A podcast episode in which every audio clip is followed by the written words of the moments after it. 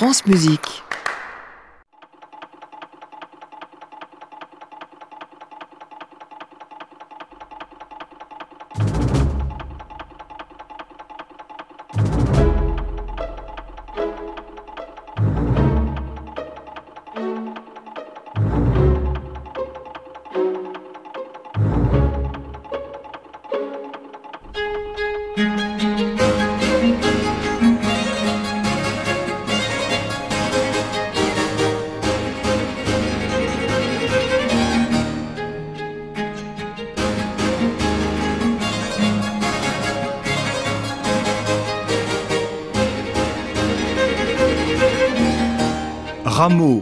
Le gros lot, c'est comme si vous y étiez.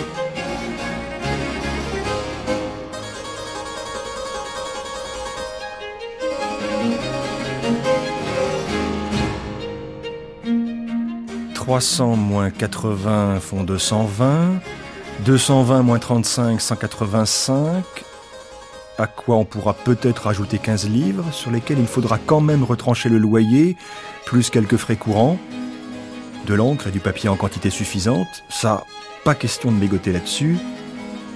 Mes chaussures et ma perruque pour m'en attendre quelques mois encore, non. Décidément non, la commande de ce motet ne suffira pas à mes nouveaux projets, se dit Jean-Philippe Rameau. Nos nouveaux projets plutôt, à savoir déménager pour un appartement plus spacieux. Nous, c'est-à-dire ma femme, Marie-Louise, le petit Claude, 5 ans, et le deuxième qui est en route. Et non, il faudra attendre, encore attendre. Cette commande mettra tout juste un peu de beurre dans les épinards.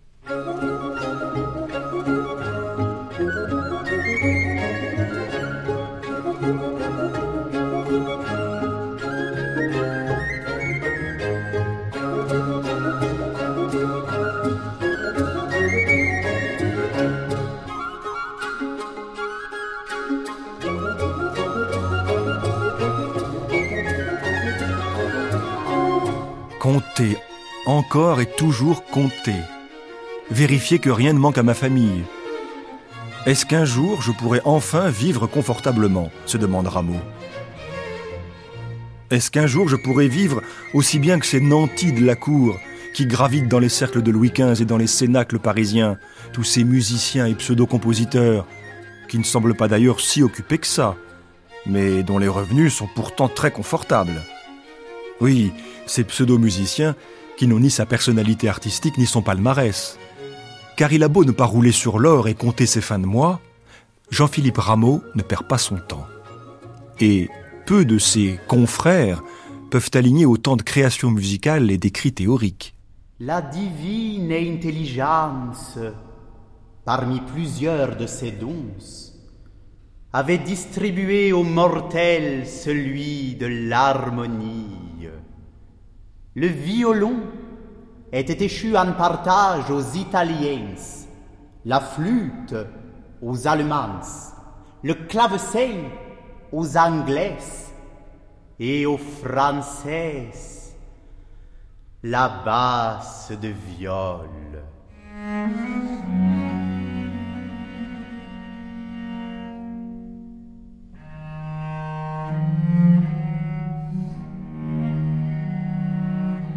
Jean-Philippe Rameau est un fringant quadragénaire lorsqu'en 1722, il décide de s'installer définitivement à Paris. Pendant des années, il a trimé en province. Avait-il un réel avenir à Dijon, sa ville natale, à Clermont-Ferrand, à Avignon, à Lyon, où il a passé plusieurs années de sa vie comme organiste? Non, il n'en pouvait plus. Cet ambitieux devait tenter sa chance à Paris. Ou plutôt, retenter sa chance car il y avait déjà séjourné quinze ans plus tôt. Et ça s'était moyennement bien passé. Mais depuis, Rameau a tellement composé, appris, progressé, ses dons et son métier sont devenus si évidents que Paris, il n'en doute pas, n'attend que lui et va lui faire un triomphe.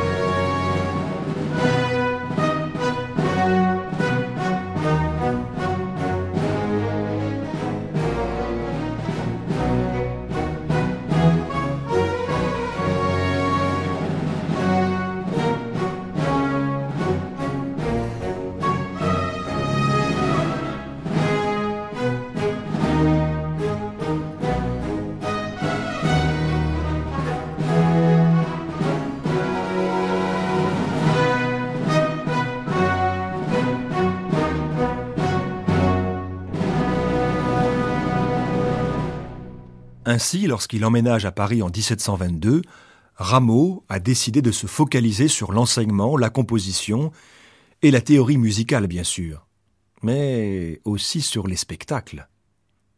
Qu'il en a rêvé du théâtre, de l'opéra, comédie et tragédie confondues. Mais quand on a un passé d'organiste, s'imposer à l'Académie royale de musique, c'est-à-dire l'Opéra de Paris, ce n'est pas le profil idéal. Pour l'enseignement, aucun problème. Il est même tombé amoureux de sa jeune élève, Marie-Louise Mangot, de 24 ans sa cadette, qu'il n'a pas tardé à épouser. Seulement voilà, les portes de l'Académie royale de musique lui restent closes. Il lui a donc fallu revoir ses projets à la baisse, c'est-à-dire reprendre l'orgue.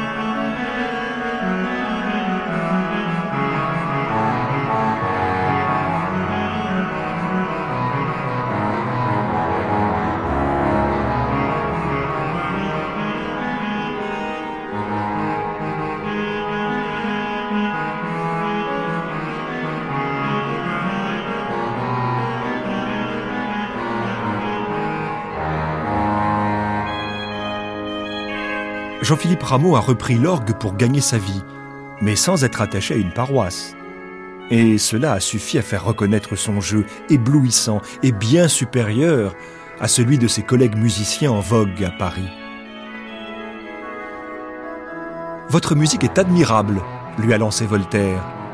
Mais cela même vous fait des ennemis, et des ennemis cruels. Son traité d'harmonie aussi est attaqué, jalousé, notamment par un certain Louis Marchand.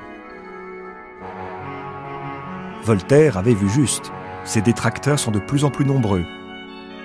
Il n'empêche, il faut bien faire manger la famille.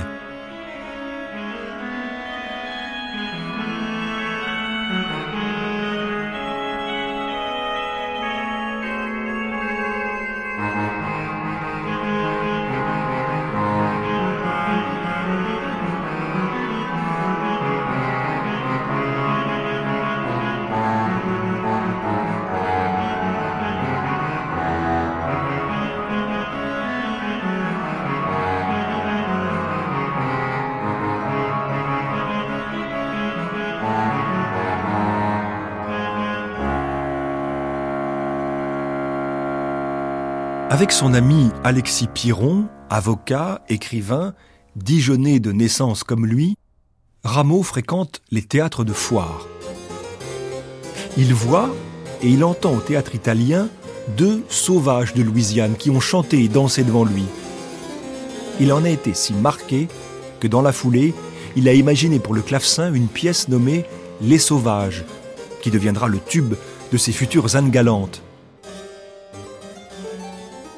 Mais pour le théâtre, il lui faut encore essuyer des désillusions et se faire éconduire par Oudard de Lamotte. Comment faire, décidément? Et l'argent qui fond comme neige au soleil? Il perd même le bénéfice des rentes viagères négociées au moment de son héritage. À quoi lui sert de posséder la maison de ses défunts parents à Dijon, puisqu'il veut vivre à Paris, vivre décemment à Paris? Que faire donc? Revenir à ce qui paie encore et toujours, jouer de l'orgue.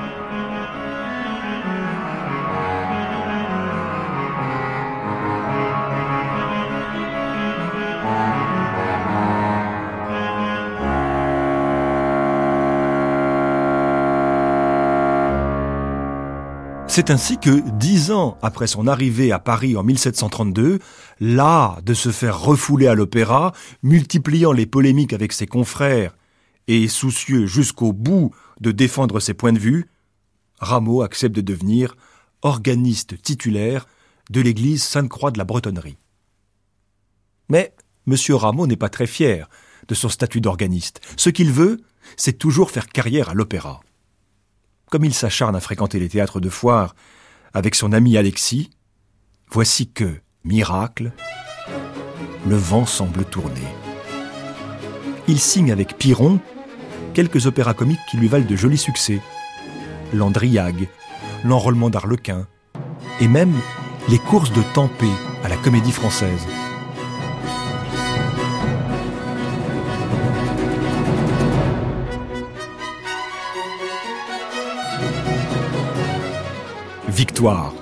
En 1733, Rameau, âgé de 50 ans, débute enfin à l'Académie royale de musique et triomphe avec son Hippolyte et Aricie. Triomphe historique, même si la musique, si riche et si savante, surprend, déstabilise. Il y a dans cet opéra assez de musique pour en faire dix, écrit le vieux compositeur André Campra. Si Campra a tout compris, ce n'est pas le cas de tout le monde. Les ennemis rôdent.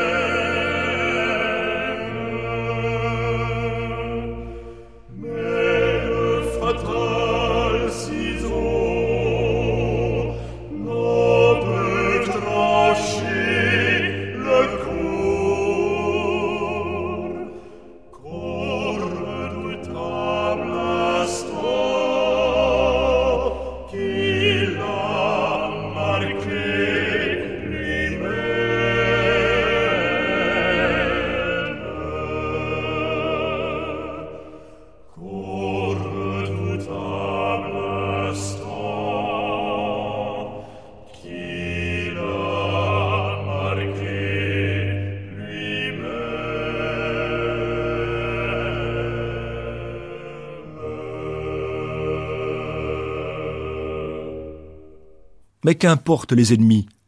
La carrière de Rameau à l'opéra est lancée. Après ce premier succès, un second, Les Indes galantes. Toutes ces années passées dans l'ombre commencent à payer. Pour lui, le solitaire, muré chez lui face à sa plume et son clavecin, lui le monolithe, secret, têtu, infaillible.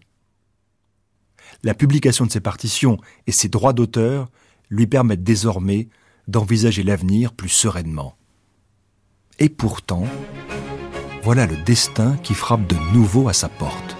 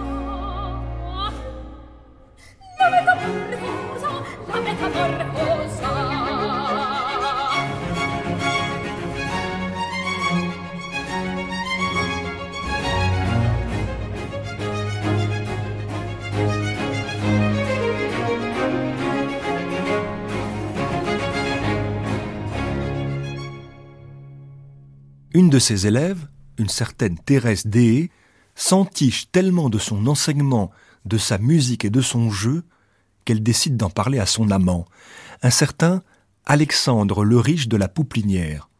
Un homme intelligent, curieux, très attentif à l'art, bon vivant, très festif, et surtout richissime fermier général. Il faut que vous le rencontriez, mon chéri. Il est merveilleux, ce Rameau. C'est le meilleur musicien de Paris. Vous verrez, lorsque vous entendrez sa musique, que vous suivrez ses cours et qu'il vous exposera ses théories sur la musique, vous ne pourrez plus vous passer de ses services. Il est génial. Il est si original. La pouplinière craque et finit par céder. Le nom de Jean-Philippe Rameau circule désormais dans le tout Paris.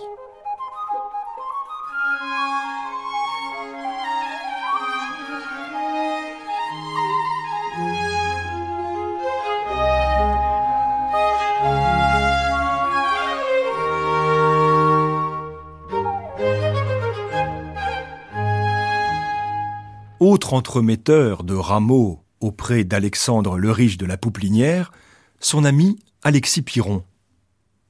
Il connaît très bien le fermier général, mais il ne supporte pas l'excès de luxe et d'arrogance. Il l'a même envoyé paître. Adieu, monsieur, allez cuver votre or, lui a-t-il lancé. Rameau, lui, n'est pas du tout dans ce rapport-là.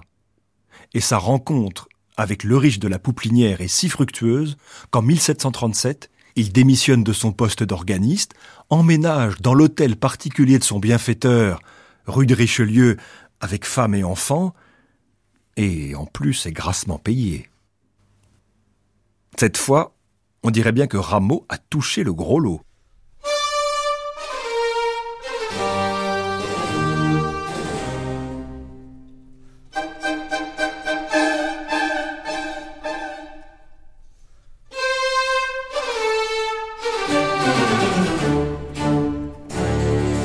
Chez la pouplinière, Rameau fait la pluie et le beau temps, écrit Jean-Jacques Rousseau, qui ronge son frein. En fait, la seule chose qui intéresse Rameau, c'est la musique. Toute son âme et son esprit étaient dans son clavecin. Quand il l'avait fermé, il n'y avait plus personne au logis. Dans le neveu de Rameau, Diderot en rajoute une couche. Sa femme et sa fille n'ont qu'à mourir quand elles voudront, pourvu que les cloches de la paroisse qui sonneront pour elles continue à résonner la douzième et la dix-septième, tout ira bien. Ce qui est évident, c'est que chaque jour, Rameau devient un peu plus influent. La pouplinière a tant d'argent qu'il ne sait qu'en faire et ne regarde pas à la dépense. Il engage un orchestre complet d'instrumentistes, de choristes et de danseurs qui lui coûte quelques 30 000 livres par an et cet ensemble est mis à la disposition de Rameau pour tester ses audaces musicales et leur faisabilité. Le gros lot, oui oui,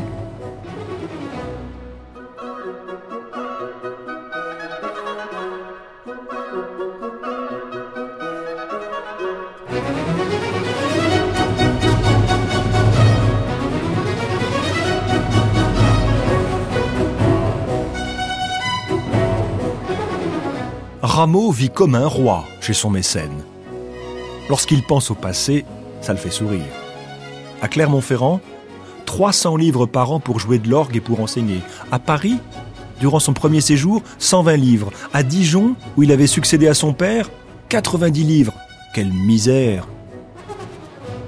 Désormais, chez la Pouplinière, Rameau gagne 2000 livres par an. 2000 livres Et il peut composer en toute liberté, imposer ses vues, ses caprices, ses humeurs. Car on ne peut pas dire que cette liberté nouvelle l'ait fait dormir sur ses lauriers, ni même encourager à la modestie. Exigeant avec tout le monde, il est plus irascible et colérique que jamais. On le décrit ainsi. Rameau était d'une taille forte au-dessus du médiocre, mais d'une maigreur singulière. Il ressemblait plus à un fantôme qu'à un homme. Il n'avait point de ventre, des flûtes au lieu des jambes, tous les traits de son visage étaient grands, ses yeux étincelaient du feu dont son âme était embrasée.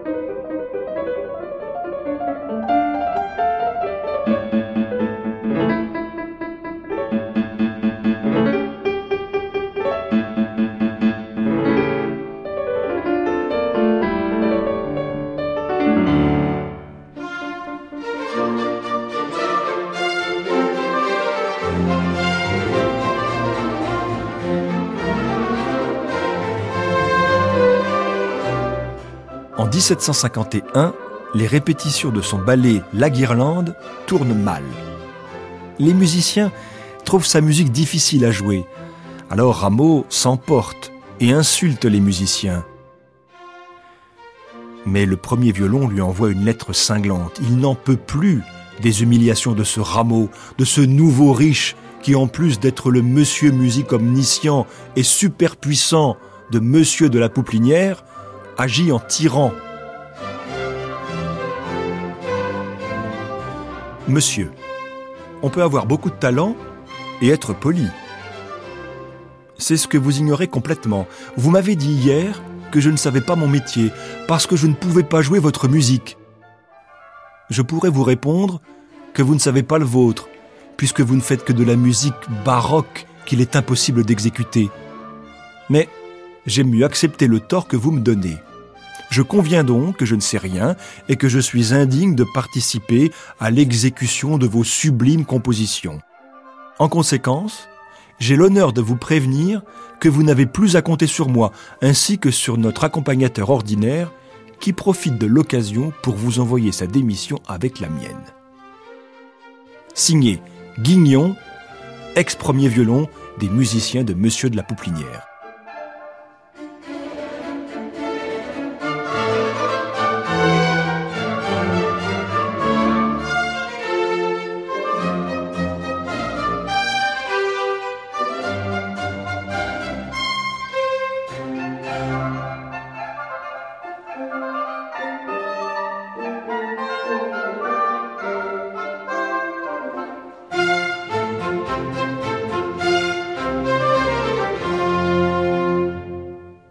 Rameau va vite trouver une solution de remplacement. Le voilà qui continue ses expériences, dirige de nouvelles pièces, enseigne, et doit prendre en compte les velléités de son riche mécène, qui s'est mis en tête, tel Monsieur Jourdain, de devenir compositeur. Mais sa nouvelle position n'a rien changé de son caractère. Bougon, hautain, cassant, agressif, coléreux, il n'aime pas grand monde et ne lâche jamais un adversaire. Tel Jean-Jacques Rousseau, qu'il rencontre d'ailleurs chez son mécène et avec qui il va se disputer violemment. Il est le mortel le plus impoli de tous les temps, dit-on de lui. Quant aux sommes qu'il touche désormais chez la pouplinière, elles ne changent rien non plus à son avarice devenue légendaire. Anobli par Louis XV, Rameau ira jusqu'à refuser d'acquitter les droits d'inscription à l'ordre des chevaliers du Saint-Esprit. À sa mort, on retrouvera 200 000 livres dans un coffre et 40 000 en espèces. Mais une seule paire de chaussures. Difficile de changer. Dis donc, dis donc, dis donc, pourquoi, quoi, quoi, dis donc, pourquoi?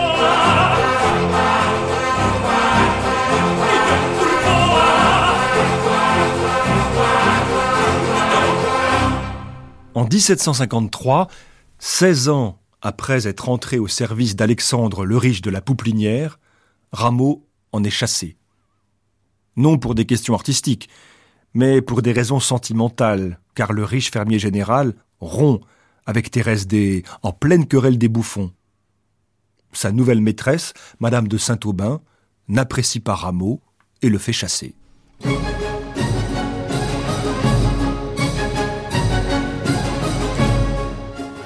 Mais sa fortune est faite désormais, et son indépendance matérielle lui a permis de travailler en toute liberté et de rencontrer la plupart des librettistes et des interprètes avec lesquels il va travailler jusqu'à sa disparition onze ans plus tard. En touchant le gros lot, Jean-Philippe Rameau est tout simplement devenu la figure musicale la plus importante de son temps.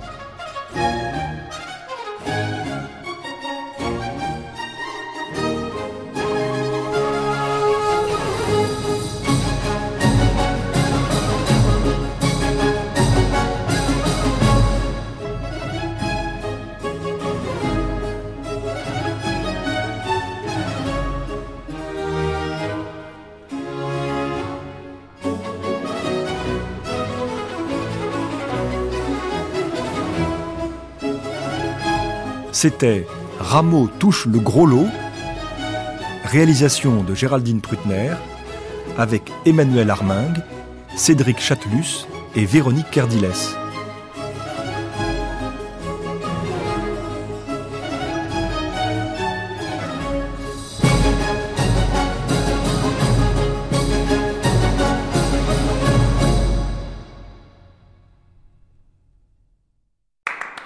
Réécouter sur francemusique.fr.